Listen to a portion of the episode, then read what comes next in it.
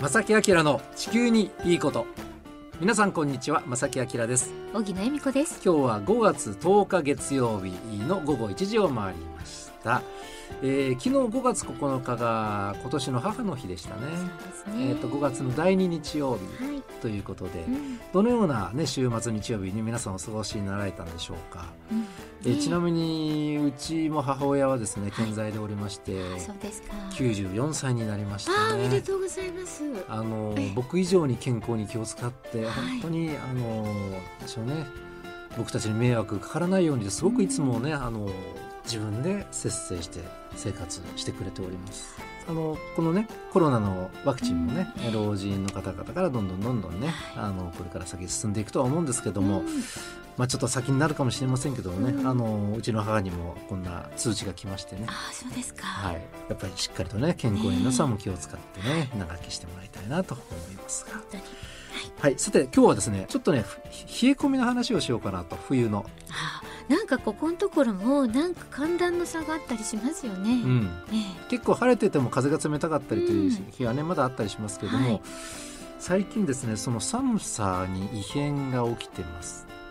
で、うん。この原因は何なのかっていう話をちょっとねできたら今回はいいかなと思っております、なるほど、はい、舞台は京都になります。なるほど。うん。京都の、えー冷え込みについて少しお話ししたいと思いますこの番組は公益財団法人兵庫環境創造協会の提供でお送りします。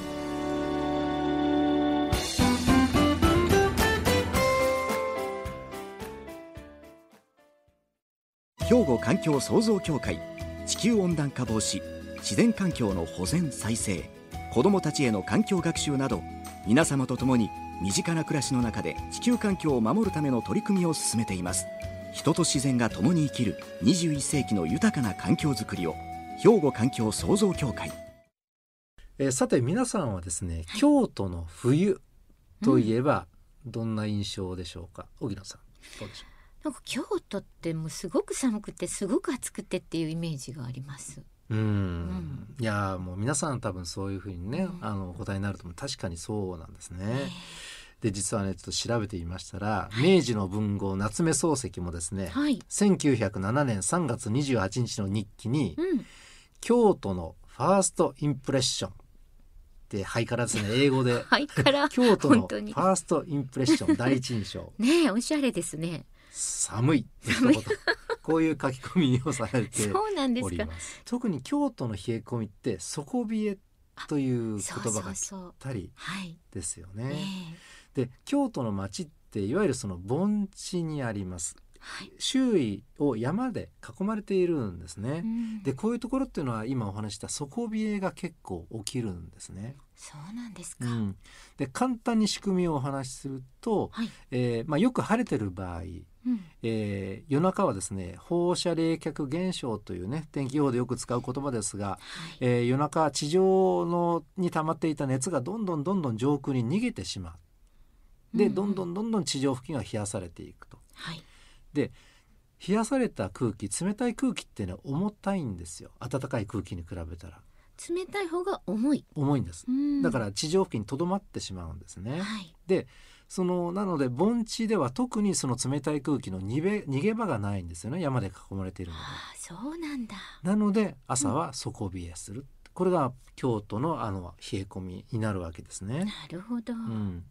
まあ、これよく晴れている時なので、はい。えー太陽が昇ってきたらどんどんどんどん日射によってねええ。温められますので、朝の冷え込みは、えー弱まってね、うん。逆に日中の気温ガンガン上がったりするわけなんですけどもね。これがまあ京都の、まあ、気候ですようんね。特徴的なんですね、うん。うん。でその底冷えという言葉はですね別に気象用語ではないんですけども、はい。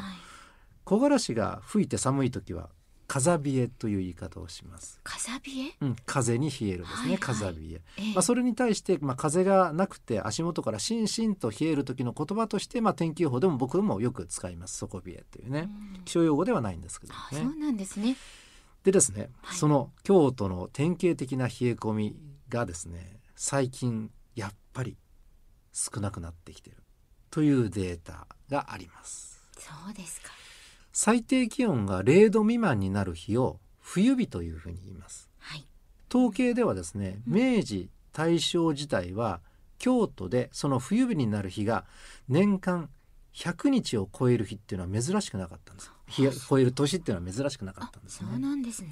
うん、特にですね1901年、だいぶ昔ですがはい。年間113日が冬日要するに1年。年の3分の1近くが冬日だったという、あそうなんですね。うん、だから京都はって言ったら今はちょっと暑いというイメージもねないことはないですけども、ありますね。当時はもう寒いと、そうなん。だ京都は寒いっていうねええそういうことになっていたと。実際の観測データでもこれ裏付けられているんですへね。えでこの冬日京都の冬日なんですが長期的にはですねやっぱり減少傾向にありまして2019年一昨年までの10年間の年平均日数は20.1日すごく短くなりましたね。1901年は年間113日はい。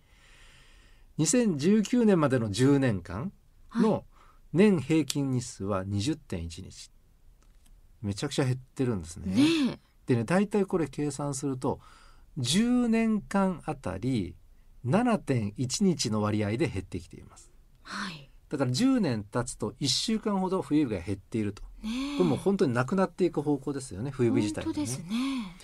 でその通りで2019年、えー、一昨年は冬日はたった京都3日しかなかったんですね、えー、そんなに、うん、なんか如実にガラッと変わっちゃったっていうことですよね。極端に冬日が減ってきてしまっているということなんですね本。当ですね。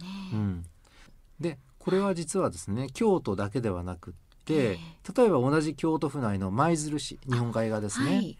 舞鶴市の冬日もおここ70年間で5分の1に減ってしまっています。でお隣の県滋賀県彦根市ですがここは100年間で冬日が4分の1になってしまっているあらあらあら、そうなんですか。ということなんですね。ええでこの、あのーまあ、冬日が減少傾向にあるっていうのは、まあ、この番組が何回となく取り上げている地球温暖化の、うんまあ、影響であることはもちろんもちろん間違いないと思うんですねそう。いうことなんですね。でその冬日がどんどん減ってきてしまっている冷え込みがく極端になくなってしまっているというその原因について後半でもう少しね詳しくそのあたり実は原因がもう一つあったりするんです。えー、そううん、なんですか。と言われているので、はいその話に続けていきたいなと思います。さてここで一曲お届けします。ザ・フーでサマータイムブレス。はい、えー今日のこの正木明の地球にいいことはですね、うん古都京都の冬日がここ100年間で20分の1にまたその他の都市でも冬日がどんどん減ってしまっていますよという話題をお届けしております。はい。まあ、冬日というのは最低気温が0度未満になる日のことなんですね。はい。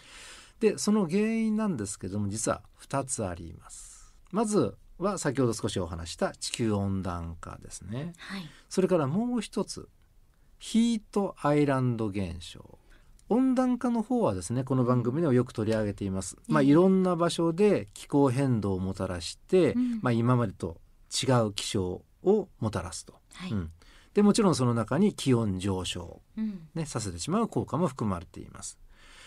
日本の年平均気温が過去100年で1.26度の割合で上昇していると。はい。で特に1990年代以降は高温となる都市が頻出していると。これ温暖化の影響なんですね、はい。うん、それからもう一つの原因がヒートアイランド現象。ヒートアイランドってこれ英語ですよね、はい。ヒートは熱ですね。アイランドは島と、い。熱の島現象という日本で言え日本語で言うとね、熱の島現象。うん。で都市の気温が周囲よりも高くなる現象。都市特有の現象がヒートアイランド現象なんですね日本列島の上にねなんここは何度ここは何度っていう気温の分布図を描くと高温になってる都市だけが島のように見える。なので、ヒートアイランド現象というふうに呼ばれるようになったんだそうですね。はい。でも分かりやすい言葉ですよね。なんとなくイメージつきやすいですね。イメージつきます本当に。うん。うん。でこれ別の言い方をしたらですね、はい。その場所が都市でなかったと仮定した場合に観測されるだろう気温気温に比べて都市の気温が高い状態うん都市がそこに作られたことによってそこだけ島のように気温が上がってるっていう言い方もできますよね。うん、なるほど。うんでそのヒートアイランド現象の原因としてはもちろん都市化なんですね。うん緑地が減って、うんえー水分の蒸発に熱が使われることなく空気の温度をどんどんどんどんと上げてしまうと。うんでそれともう一つ地面をコンクリートやアスファルトで覆ってしまっていますので、はい昼間に吸収した熱これを夜に放出して気温が下がっていかないんですね覆われてしまうと。なるほどそれプラス例えば建物とか工場とか自動車からの排熱排気ガスの熱もこれ冷え込みを和らげてし和らげてしまいます。でそのね温暖化対策の方ってこれはもう皆さんご存知のように世界規模でうんねあのどんどんどんどんえー進められてね方向性はある程度見えてますよね。で都市化についてはねどのように対策を取ればいいかと。都市化の反対ですから、まあ、反対正反対じゃないかもしれないけど緑化、緑化で本当ですよね。そうですようん。ね、都市に緑を増やすこと、うん。でこれでまあヒートアイランド現象を抑えることができるっていうのはこれ推測されますよ。ね。はい。うん、緑を増やそうね。緑を増やそう、うん。これもすごく大事なことで、えー推し進めるべきものですよね。ねでね大規模な緑地を都市部に作る。つまりですねこれ言い換えたら都市部の中にヒートアイランドじゃなくてクールアイランドを作ろうという構想が実は国交省国の機関も持っているんですね。なるほど。でさまざまなシミュレーションが行われています。はい。でまあ今日はね京都の話をしてるんですがちょっと舞台変えまして東京の話をねちょっとさせてくださいね、大都会東京でのシミュレーションの様子があります。これ国交省がしたものなんですがええ。都市全体の緑東京ですよ、はい。大都会東京ええ。は現況ですね。全体の広さの27.3%まあめちゃくちゃ少ないな本っていう。当ですね。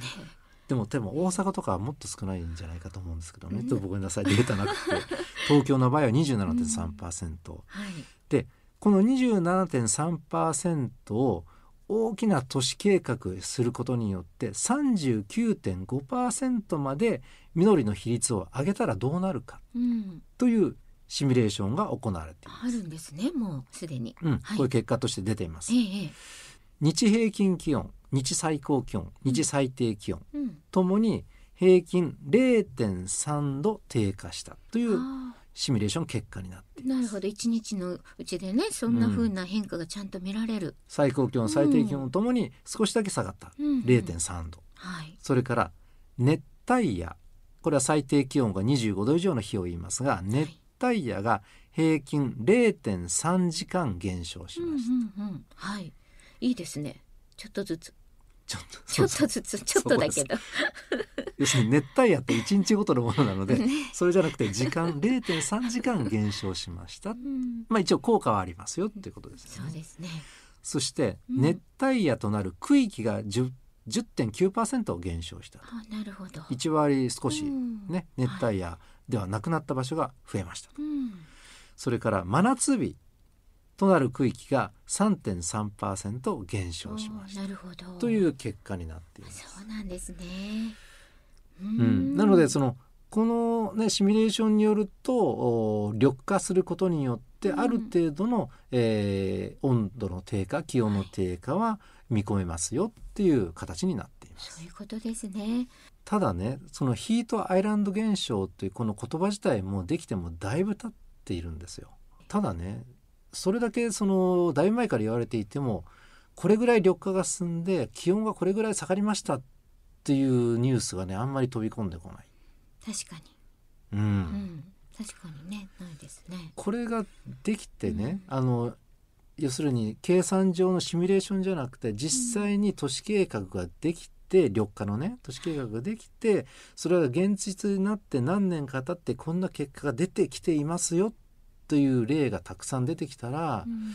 これはねあの皆さんも注目引くだろうしね、うん。あのその方向にどんどん進んでいくんですがなかなかそういう動きになっていかないと。うん。あのーやっぱり都会って土地がにの価値が高いじゃないですか。あだから高い価値がある土地を有効に使うっていうのは誰もが思うことなので、うん。